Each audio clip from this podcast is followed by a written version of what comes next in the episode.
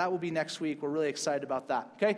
Last thing is turn your Bibles to Titus chapter 1, starting in verse 10. We're going to have some people coming down the aisles with Bibles, and we want you to put your hand up high if you need one to follow along. It's really important for us to, to flip through an actual Bible. Um, this way, we'll have an understanding of, hey, how do we navigate this as soon as we leave? Okay? And so turn to Titus. It's towards the end of your Bibles in chapter 1, starting in verse 10, and let me give you some context and background. So we're in week three of this series. Now, uh, what's going on, 35,000 foot levels? Essentially, the church is exploding across Europe and Asia. Churches are being planted all over the place. And Paul, who's one of the main uh, evangelists and church planners, is writing these letters back to churches to say, hey, this is some things you guys need to think about, right? Maybe here's some teaching that's not right that we need to fix. Here's what you need to do so that the church maintains its mission in wherever that place is. And so this letter is to one of his disciples, Titus, to say, hey man, there's some things going on there, and in order for us to be a healthy mission, a healthy church, here's what we need to do. So last week we talked about eldership and leadership and appointing healthy, godly, good elders over the church. And Paul encourages this, and it's very important. I want to share a story with you this week because I just thought it was funny, and you guys engage better when we tell a story in the beginning. Um, so I was off, and this was, I told a story about this last week, but I was over at uh, uh, the Aquaplex working out, and I, I, get out of there, and I always like to go in the jacuzzi, and you kind of sit there for 10 minutes and just soak, and it's, and it's great, right? And, and if you're ever in a jacuzzi with a bunch of people, a fun thing to do is just bring some vegetables and cut those up and to start putting them around in there. People really freak them out. Um, but anyway, so I'm sitting in the jacuzzi, and, and, and like I said last week, there's just, there's a good handful of, of 70 plus year olds that just seem to be there at 6 in the morning. Like, that's the time 70 plus year olds work out, okay? Uh, and, and, so they show up there, and I'm sitting in the jacuzzi, and sure enough, a, a, gal from the church just happened to also be there that early in the morning and comes by me and comes by and says, Hey, loved what you said about elders, been praying for you all week. That's great, you know. And at first I was like, Can I not just work out? You know, and. Um, and then, secondly, we're sitting there for a little bit, and then this lady, who uh, her name was Catherine, she's a 72 year old woman here in Flagstaff, slight British accent, says to me, she goes, "Excuse me," and I said, "I said yes." She goes, um, "You seem like a very nice young man, but you are not elderly." And I said, "Oh no no no no, elders as in a church elder," and she goes, "Yes yes yes." But you are not elderly. And I said, I know, I get it, but it's different. So we had this long conversation. I like regurgitated a 40 minute sermon in the jacuzzi with this woman in like five minutes about what elders look like uh, in the church. And they do not have to be elderly. But then we got in this long discussion, and now I'm not sure why I'm telling you this, but we got in this long discussion just about, man, what the 50s were like. And that was just, that was brilliant. And so, anyway, um, let's move on. What we're going to look at today, why were the elders so important? So, so why Paul, in his first moment to tell Titus, hey man, okay, so this letter is going to be about the church. How do we make the church healthy? The first encouragement he gives was last week was you need to appoint these elders. And I think it's because in verse 9 he says this he must hold firm to the trustworthy word is taught so that he may be able to give instruction in sound doctrine and also to rebuke those who contradict it. And so today's sermon for the next seven verses, it's essentially Paul saying these are the false teachings that we're going to need elders and leadership, and this is not just me, but across the church. We need elders and leaders to step up and rebuke false teaching because there will be false teaching. There will be things that slip into the church that distort the gospel, and this cannot happen we're going to find that as the gospel gets distorted, if there is a false gospel, there leads to false belief, and false belief leads to false hope. And this is prevalent not just in Crete in the first century, but this is prevalent in today's culture as well. So we'll spend some time talking about Crete. What exactly was Paul trying to address? But we're going to spend, I'd even say, more of our time saying, what does this mean for the church in 21st century America here in Flagstaff, Arizona? Because that's right, boots on the ground when we leave. This is what we have to think through. How do we apply this reality, which I'm going to say is not all that different from the way it was in Crete in the first century? Okay, so that's, that's our goal today. Um, we need to care about this at a significant level. If you're here and you're a Christian, you have to care about the integrity of the gospel. I think far too much. We live now in a culture that says, do not judge, let people do their own thing, say their own thing, think their own thing. And, and, I, and I agree to that at a certain level. But when it comes to the gospel, when it comes to the good news, when it comes to the only story that saves, when it comes to Jesus, the only Savior that has ever come that will redeem the world, we cannot compromise. And we need to be a church, and I don't mean this redemption, I mean the church needs to be a people who protects and holds tightly to the integrity of the gospel. And if we let it slip, we need to, as we've said this letter does, course correct and say, okay, church, maybe we've slipped as a culture. Maybe, maybe as a church, we, we haven't done it well over the last 30 to 50, I would even say maybe 2,000 years. We just kind of swayed a little bit. Maybe it's time we need to course correct and begin to be the people who hold the gospel to a higher integrity than we're allowing our culture to do it. Okay? That's my hope that we get out of this. So let's go. Verse 10 What are some of these problems? For there are many who are insubordinate, empty talkers, and deceivers, especially those of the circumcision party. And if that sounds crazy, we'll explain it. Don't worry. Verse 11 they must be silenced, since they are upsetting whole families by teaching for shameful gain what they ought not to teach. One of the Cretans, a prophet of their own, said, Cretans are always liars, evil beasts, lazy gluttons. This testimony is true. Okay, so, so Paul is going to say, man, this, this is the context of what's going on. So in Crete, man, we, we, this, this is not an okay place. Right? This is not an okay place. a couple quotes for you from some ancient historians, which I'm sure you guys have all read. One is Polybius, and he said this It was impossible to find personal conduct more treacherous or public policy more unjust than Crete. Cicero said moral principles are so divergent that the Cretans consider highway robbery honorable right? So you've got these guys on the outside and they're looking at Crete, and then you've got a guy on the inside, their own prophet. Like, we're all beasts, liars, gluttons. That's who we are. And so that's the context that Paul is addressing. In the midst of this, you're going to see this group rise up called the Judaizers, right? The circumcision party. And I think what they're doing is they're trying to capitalize on the reality that Crete seems to be so lost right? They're, they're crazy and they're gluttonous and they're so far from God. They have no morality. And so they come in with this gospel that says it's Jesus and Jewish law. Right? So, okay, you, you want to believe in Jesus, that he's the Savior of the world. Great, we believe that too. But you also need to abide by Jewish law. Like, you, you can't leave behind the law. And so circumcision was a big part of this. And so, hence, the circumcision party, the Judaizers were saying, hey, in order, okay, listen, Gentile, you uncircumcised, if, if you want to be a real Christian, yes, believe in Jesus, but also you need to be circumcised. And so many were like, that's not happening. And we're going to address today that it didn't need to happen because the gospel is far more comprehensive and creates, rather, and fulfills the law in a way where now it does not pertain to us, but I will clarify that in a bit more. So, this is the context, right? So, when he says there are people, there are false teachers being raised up, there are people that are adding to the gospel. It's a Jesus and situation.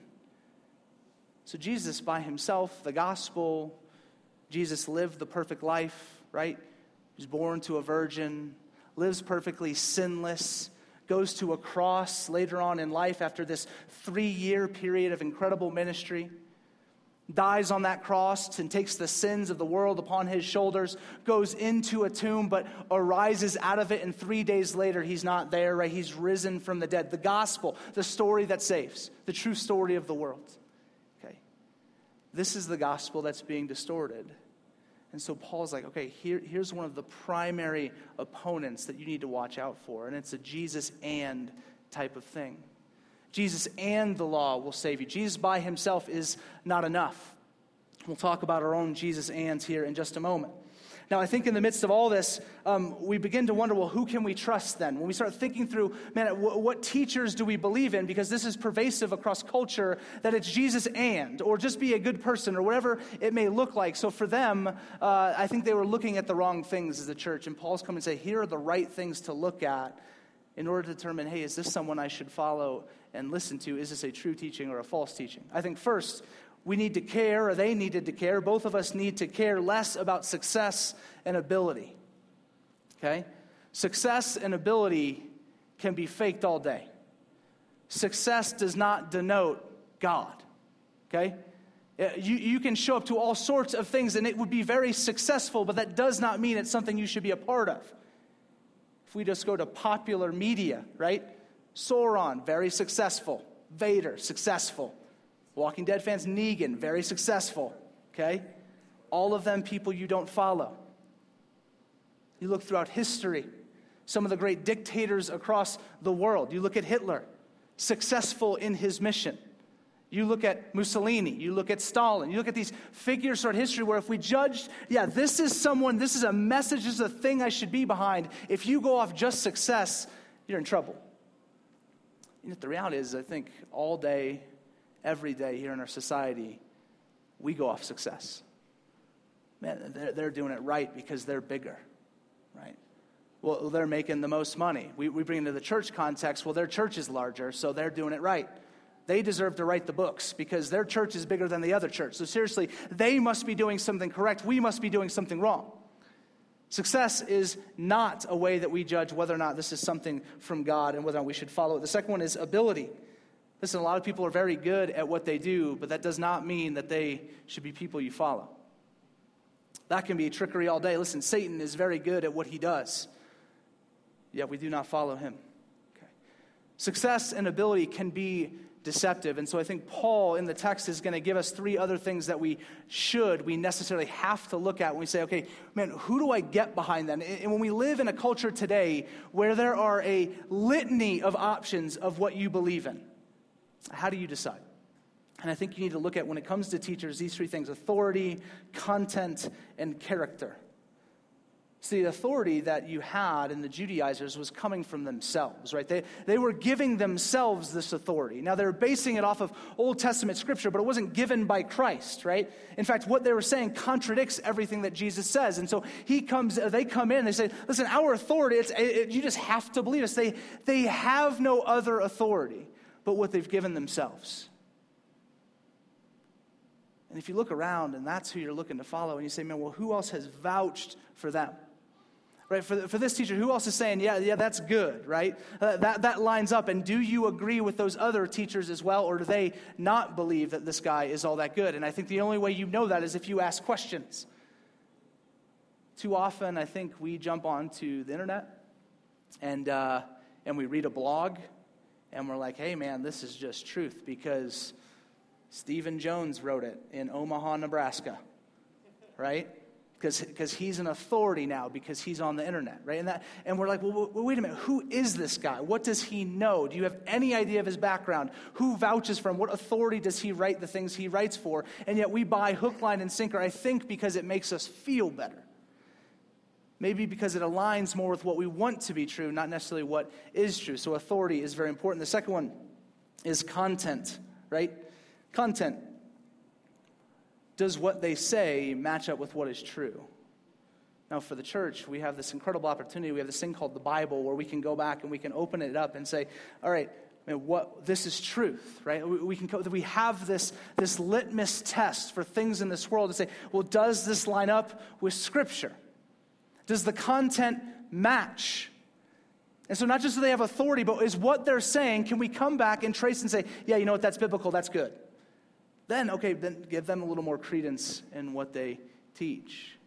You see, for the Cretans at the time, and they're, they're, they're buying into these false teachers where the content doesn't match up with what they know to be true. And so there's this disconnect. Now, one of my favorite movies growing up, and, and I'm sure it's true for many of you, is the movie Bloodsport. Uh, has anyone ever seen that? Okay?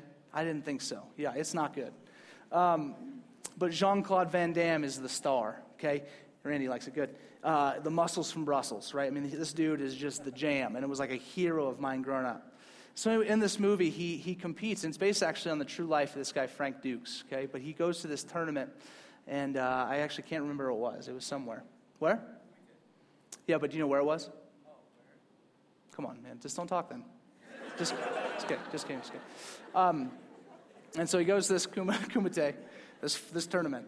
And uh, in order to get in, right there, they, they go, he goes to sign up, and they say, Well, who, who is your Shidoshi, right? Who is your master? Who's your trainer? And he says, It's Senzo Tanaka, which I know, hush over the crowd, right? So Senzo Tanaka is my Shidoshi. And he goes, There's no way he's your Shidoshi. And he says, If he is, you need to prove it. And so, if you, in order to prove it to us, you need to do the dim mak. Okay? And the dim mak is the touch of death. Okay? And so, what they do is they bring him over to this conveniently already pre built wall of bricks. Okay? And uh, where the dim mak will take place. And on the bottom, they say there is one brick on the bottom of all of these bricks, and you need to hit the top of this thing and break only the bottom brick. Okay? And so that would be the dim mak. And so Frank Dux steps up to it, you know, heel thingy, heel hit, or palm hit, Yep, heels down here. Um, palm hit, and sure enough, the, the brick smashes. Now, you're probably thinking, why? And why, oh, why are you telling the story? Um, in order for him to get in, name dropping wasn't enough, right? He had to back up the name drop with the content of his message. In other words, what do you actually know anything about the Shidoshi? Do you know anything about the master? Can you, can you live like the master lived? Does your content match the authority? And so, listen, there, all day, every day across our country, we drop Jesus like it's crazy, right? So, 80% of our nation, Jesus, yeah, he's the guy. I guess I'm a Christian. The content, though, seems to be lacking. Uh, we, we name drop Jesus in the church. Yeah, yeah, he's, he's my guy but you don't know anything about him. He hasn't trained you, he doesn't know you. Does the content match? Does the content match the authority? And, and, man, as I began to think about that, it's really sitting in kind of my life and, and does this does this line up i mean I, I name drop christ it is my life marked by the things that he's taught me it should be should be Okay, so those are the first two authority and content. And the last one is character, right? So Paul is just going to town on the character of this group, of the Judaizers, of the circumcision group, of, of all the false teachers. Listen, they're just out there for their own shameful gain. They deceive to achieve their own purposes. And so inside, they are just wicked. They are messed up. We've already heard everything that was said about them by uh, other historians and prophets. And so notice what, what, what, Paul is intentionally doing is he's painting a picture of these false teachers and he's juxtaposing, contrasting them with what we just saw last week, which is an exhaustive list of what it looks like to be a leader in the church and saying, listen, you've got this option of someone who, who, who, loves the scriptures, loves the Bible, is, is mannered well, cares for his family, is respectable, etc., etc. And then you have this group of false teachers who are deceptive and ignorant and arrogant and are trying to deceive you and are not close to what the scriptures tell us. And yet we fall this direction over and over and over again. And I think many of us would sit here today and we'd say, well, when do I do that? Like, when, when do I believe the false teacher? And honestly, it's every time you sin. And it's every time I sin. It's every time, functionally, hear me, when you decide this way is better, when you say, I'm going to do my own thing, I know the Bible says this, I know God wants this, but I will go this direction, you're buying into a false teaching. You're buying into a false teacher. You're saying you're right and God is wrong. Just functionally, this is the reality. And so I think we can read this text, and surely I wanted to, and say, man, that's just Crete. They were crazy. This wouldn't happen to us. And then it took me about four seconds to realize the own depravity of my heart that I oftentimes stand on this side instead of this side. Now, praise God for the gospel, which we get to celebrate in just a moment. But man, if we start trying to navigate, okay, church, if we want to course correct, if we want to see that the gospel holds the integrity that it's supposed to, right? That the gospel is not a false teaching leading to false belief, leading to false hope, but just the opposite a true gospel, a true belief leading to a true hope. And if that is a desire for the church, and it must be, it was for Paul saying, listen, don't miss this. Don't allow the gospel to be lost in the midst of all the other teachings. Church today in America in the 21st century, do not allow the gospel to be lost amidst all the teaching. Especially, hear me, for you students. Because I think you're hearing it more than the average adult is hearing it. You're going to a university and you've got teacher after teacher after teacher, you've got student after student after student. And they're saying, ah, no, it's this. And, and, no, it's, it's, yeah, a little bit of that, but it's a little bit of this. And, and, and, you're dabbling in all these different worldviews. And then most of them are saying, well, all of them are okay, and all of them are equally true, and, and et cetera, et cetera. And all it does, every time one of those lies is bought into, it is a distortion of the gospel. And the church is needing to step in and protect and care for the gospel story for the sake of the world. To be protectors of this good news, okay? So now what do we do with false teachers? 11a says they must be silenced on into 13 says therefore rebuke them sharply that they may be sound in the faith not devoting themselves to Jewish myths and the commands of the people who turn away from truth. And so, what do we do with the false teachers? So, so, okay, if this is true, if this exists, right, if we're finally like, okay, we're indicted today, I buy into this system, there's people teaching this system all over the place, and it's the church's role to try and course correct, not just for the sake of our individual souls and individual lives, but for the sake of our city and world. If this is all true, well, what do we do with those false teachers? And says that they must be silenced. It says that they must be silenced, which I think is a kind of a fearful thing for us because, again, we live in a culture that says just don't judge. Let, let, let said what's said. Like, let, don't, don't engage. Just let them do their own thing. And the more we allow that, the more our culture has a view of the gospel, which is not the gospel. I can't tell you how often Anthony, myself, Drew, the rest of the staff, we sit down and we have meetings with people in this room, people outside this room, and I begin to say, I just start off oftentimes with this what is the gospel to you? And man, the answers I get are across, I mean, just across the widest spectrum, guys. And it always seems to be kind of this Jesus plus some other stuff. And that is not the gospel. And so do we do? We silence these things. How? How do we silence them? By rebuke. Okay? By rebuke. By, that's wrong. Okay?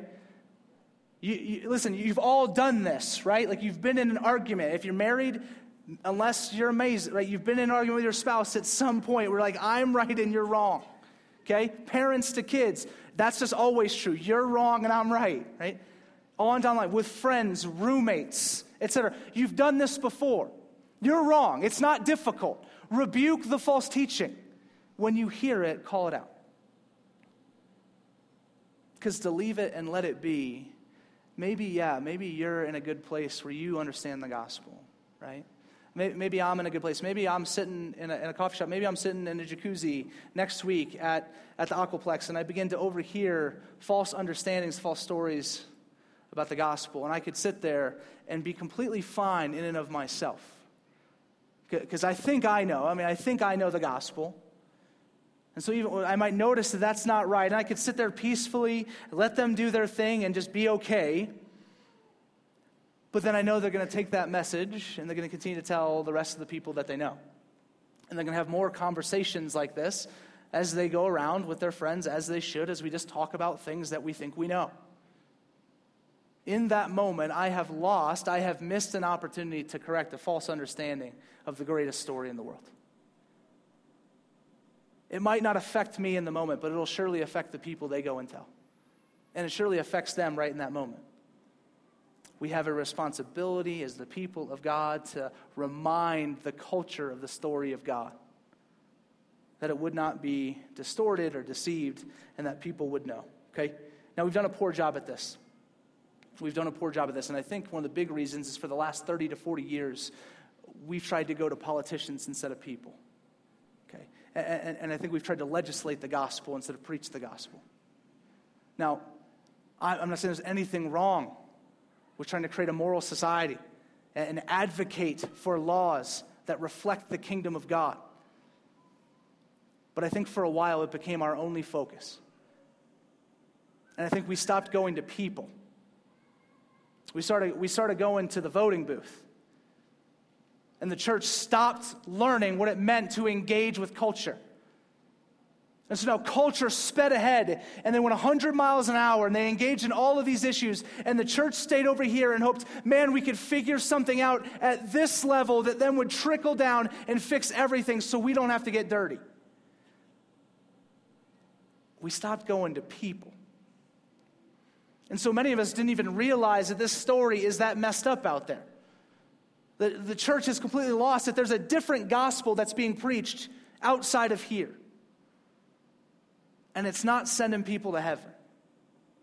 And it's not redeeming lost souls. And it's not fixing broken marriages. And it's not saving orphans. It's not caring for widows. It is a false gospel, and we've let it get there. It was our job to protect it, and we've let it become something different. But there's still time. There's still time for the church to course correct, to fix ourselves, but we have to acknowledge our own cultural miss, the own things that we struggle with today, pervasive in the church that will keep, uh, keep us from engaging at the level we should. And the Jesus and for us is not just Jesus and Jewish law specifically, it's Jesus and good works. It's Jesus and legalism. It's Jesus and prove yourself. So we, have created this gospel that says, all right, man, like, yeah, it's Jesus. I, I'm totally justified in Jesus, but I'm actually totally justified in the fact that I show up to church every Sunday. And I'm actually justified in the fact that everyone sitting next to me thinks I'm a better Christian than I am. And we're justified in the fact that people like you and you're justified in the fact that you have a certain status. And you're justified in the fact that on and on and on, whatever the other things we add to Christ to feel secure in the moment. Hear me. If everything was taken away from you, and I want you to think of everything in your life right now your status, your bank account, your assets, your relationships, your church, literally every single thing in your life gone nothing changes about your status before God. Your justification is secure in Him, and that is all. If this is true, if you are fully justified in Christ, just think of the outworking of this. You never need argue or fight with anyone ever again. Why? What's the point of fighting and trying to prove you're right? Proving you're right is a basis of trying to justify yourself. If you're already justified in Jesus, you don't need to justify yourself. We miss justification all the time. We do not get the fact that a holy God has completely made you perfect in Him. So you don't need to just clamor and dig and scrape to try and prove it to the world. Let go. That's the gospel, right? But the more we continue, listen to me, church, the more that we live in this, well, I, am going to do the Jesus thing, and I do believe he's justified me, but I'm also going to live this life where I, I, I functionally try and prove it to people as well. If you do that, man, you're just pushing into and, and, and emphasizing this false gospel that the world already believes. That if you're good enough, you get to go. Now, the beauty of the gospel is that none of you, and myself included, are good enough. The beauty of the gospel is that you cannot justify yourself. You cannot do enough good. It's just Jesus. So it's Jesus and nothing. Right? There's a good book that came out some years ago Jesus plus nothing equals everything. It's a great equation. Jesus and nothing, guys. This is the gospel the church must live out if we expect the world to have some type of glimmer of hope. Because if we just keep doing the same thing and you show up here and I show up here just trying to prove that I, I'm good and I'm better and I'm taken care of, all you're doing is perpetuating a broken system. And this is something Paul was just hammering on. So we got to leave the Jesus and in order to save. The Jesus and good works minimizes the gospel. And there's one other Jesus and. And I think it's Jesus and sin is no big deal. Jesus and sin is no big deal. And so, okay, I, am all about Jesus, and so uh, he'll forgive me, so no big deal. Right? Bonhoeffer called this cheap grace, right? A grace that doesn't cost you very much. It's like, I'll, I just kind of, I'll do my, my own thing because I know the blood of Christ has washed me. And so, man, I will just move into whatever I want licentious living, debauchery, drunkenness, sexual morality, etc., etc., anger, lust, all this stuff. And we say, you know what? No big deal. I don't have to deal with this. I don't have to trust Christ to, to sanctify me, deliver me from these things. I'll just continue to live in it because, man, my eternal thing is secure. Man, beware that type of thinking. I think that is a huge distortion of the gospel. Paul addresses it himself throughout the New Testament. Shall we go on sinning that grace may increase? Absolutely not.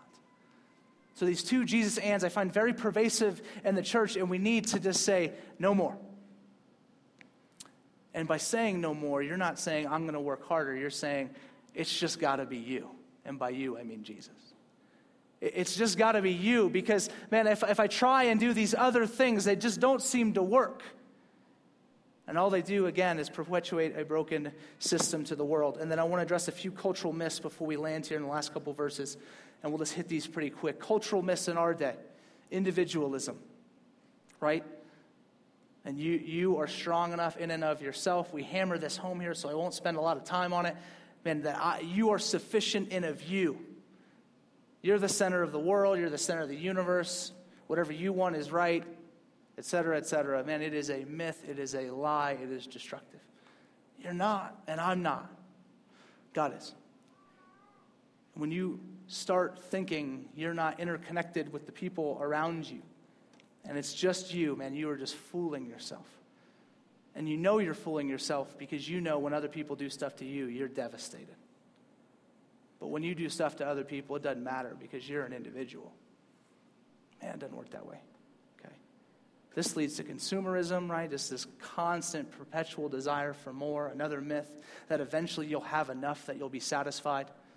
And I'm not just talking about goods, right? You, you think you'll find the right relationship and that's going to take care of it. So you just go to the next gal and the next gal and the next gal, and the next guy and the next guy and the next guy, just chasing what's next to fill this, and it's not going to work. It's a myth. It's a myth. Um, nationalism, big myth. Okay? I have not, nothing wrong with being patriotic. I love America. It's a great country. Okay? We need to make it great again. I'm kidding. Um, I really am kidding. Um, but we have, we have taken the United States of America and have equated it with the kingdom of God. And it's just not. It's just not. It's a myth. It's a, it's a total myth. They are not equivalent. God, God, yes, does He love America? Surely. But He also loves Mexico, right? He doesn't love us more, guys. And when you begin to say, like, we're better because we, no, no, no, no. That's, that's national and that's not the gospel. Don't buy into that. Now, again, love America. It is a great country, okay? So don't, don't like come up and say like you hate America or something. The last one, prosperity and poverty gospel. Okay, both of these. Uh, oftentimes you hear kind of this, this hatred on prosperity gospel, and it's due, but I think there's a reality of there needs to be this equal disdain for a poverty gospel because neither of them are in Scripture. Prosperity gospel saying, like, yeah, God wants you to be wealthy. Right? God wants, uh, God wants everything for you. He doesn't want any pain or harm to ever come to you. In fact, not, not, only does he not want those things, man, I tell you, he wants you to have the biggest house with the most money and a private jet and six cars and all the best looking guys or gals that you want. I mean, God just wants the best for your life. God does want the best for your life, but I guarantee you it doesn't always look like that. Some of you might get that and praise God. You're supposed to give most of that away, though. Maybe not most, I don't know but be generous. But that's a whole nother freaking sermon. Sorry for saying friggin'. Um, man, this is just a strange sermon. Prosperity gospel is just, it's, it's false. It will cause you to chase after the things that will pull you from God. And you'll miss Him. God does not promise that to you, He promises more of Himself. And there is no greater riches in this world than more of God. Okay? Poverty gospel on the other end says, man, you have to be dirt poor. You can't have a place to live. You can't have a place to sleep. You need to be outside. You need to be broke because you're just constantly giving everything away 24 7. You have nothing for yourself. And that's not in there either. And you get these books and they're written on both ends, you know, and they're just kind of bickering back and forth, and it's neither. The Bible doesn't advocate for either of those things. Okay? It advocates for stewardship. Whatever God gives you, that's from God. Listen, whatever you own, that's from God. So steward it well. Okay? Use it for His glory. As you use it for His glory, you'll probably experience greater joy than you've ever believed. Okay? These are some of the myths, and they're prevalent. And I'll, I bring them up because, listen, they're not just going to fix themselves. Like there is a tool that the Lord has created that the world would not be stuck in these false teachings, and it's called the church. And so we course correct, okay? We be that people for the world. Now, here's the good news, okay? Because we got issues. The culture has, good, has issues. But let's lead in 15 and 16. It says this To the pure, all things are pure. But to the defiled and unbelieving, nothing is pure, but both their minds and their consciences are defiled. They profess to know God, but they deny Him by their works. They are detestable, disobedient, unfit for any good work. So, Paul, lastly, is going to land this and just contrast those who are pure, those who are in Christ, and those who are not. And going back to the specific context of this thing, this Jewish law idea, he's saying uh, a lot of times, right, uh, and what he's dealing with here would be uh, like what you could eat and what's unclean foods or not, which is a big, big deal in Jewish law. Okay? And so he's saying, like, listen, to, to those who are in Christ, and eat whatever you want. It's not unclean for you. It's not unclean for. Also, you don't need to get circumcised, like specifically. To those who are in Christ, you are set free from this. And here is why. And I already alluded to before, but it's not that the law has been discarded. It's not that they took it's Jesus did not show up, grab the law, tear it in half and throw it into pieces. He didn't put it in the shredder. Jesus loves the law. Jesus fulfills the law perfectly because you can't and I can't. So the reason why to the pure, to the to those in Christ, right? We can leave here today, man, just so rejoicing is because Christ fulfilled the law perfectly when you could not. And so, as you trust in Him, again, your justification is in Jesus and not in yourself. So, you don't need to leave here in fear. You don't need to leave here scared. You don't need to leave here thinking, I need to do better, try harder. You need to leave here saying, Thank you, Jesus. Thank you. I mean, like, if that is not something that comes out of your mouth every day, Christian, you're missing the gospel. Because he did it all because you could do none of it. For me, too. Okay? Jesus paid it all, right? We all know the song, or a lot of us know the song. This is why we can come to the end of this route. Okay, man, okay, there's this daunting task, Christ. You want us to course, you want us to fix culture. You want us to uh, preach the gospel to a lost culture. You want us to push against, to rebuke false teaching. Man, I, I'm steeped in this stuff myself. Yeah, amen. Good. That means rejoice in Jesus and go preach that truth to the people around you. You don't preach, hey, this is the right way to do things because you're so good at it. You preach it because Jesus said and because Jesus has delivered you from a, a pursuit of trying to prove yourself to the world. Okay, so this is an all hands on deck type of situation. And I don't mean just Redemption Church. I'm talking the church needs to just wake up and we need to go to people and we need to have hard conversations. And we need to watch out and beware those who would come in and try to distort the message, the only message that saves the gospel of Jesus Christ. And so as we're going to come up here, we're going to sing. And listen, when we sing, you're worshiping the central figure of that story. I mean, you have this opportunity to pour out thanksgiving to the one who accomplished it all because you could not. That, that, that's why we still sing on the tail end. Like, that's why it's response, guys. And so I expect just a robust thanksgiving before the face of God this morning. Okay? Let me pray for us, and then we'll move into a time response.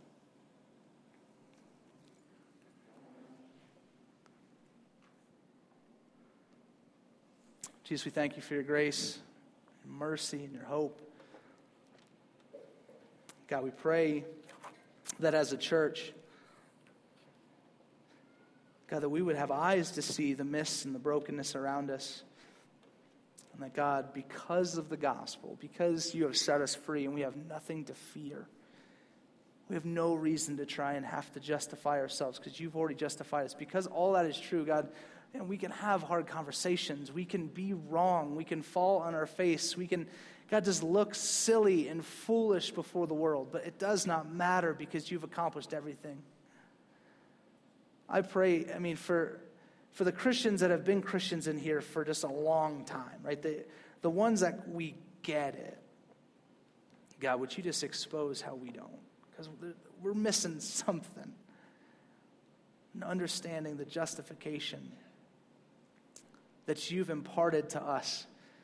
God, I don't need to find it anywhere else. It's only found in you. I repent of my sin where I choose something that I think is better. Just wrong, Lord.